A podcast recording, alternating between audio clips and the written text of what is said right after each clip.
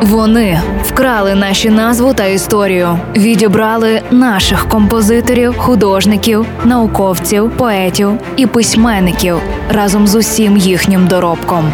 Повертаємо нашу музичну спадщину у новому проєкті Вкрадені українські пісні. Слухайте щобудня на радіо Львівська хвиля. Нині будемо шпортатися у пам'яті слухачів за 90-ті роки. Мабуть, більшість ще пам'ятає такий гурт Ласкавий май. Можете відразу про нього забути. Ми просто шукали відповідну поличку спогадів. А в нього був побратим суровый февраль. Ото згадали б московити в лютому 22-го року, що февраль може бути для них суровим. У 1991 році цей гурт потрапив до п'ятірки найпродаваніших гуртів СРСР, поміж іншим, і завдяки оцій пісні. Утоплюсь, пойду в речке глубокой,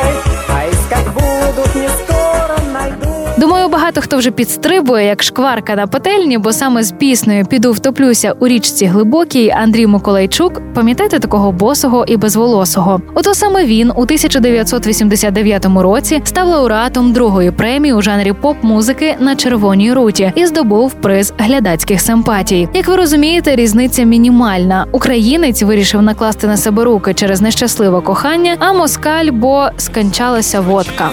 На дні, піду втоплюся у річці глибокій, шукати стануть, не скоро знайду.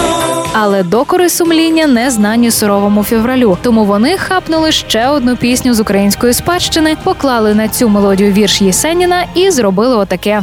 Пейте, пойте в юности, бейте в жизни в промах, а все равно любима. Хоча, можливо, залишки сумління там таки жевріли, бо все ж співали під чужую пісню і сміюсь, і плачу. А оригінал виконувала співачка Руся, і звучав він ось так. Що ж нами було, не скажу нікому, не скажу нікому. Чули. І це був черговий випуск проєкту Лесі Горошко Вкрадені українські пісні. З вами в ефірі була Євгенія Науменко. Почуємося. Партнер мережа аптек ДС.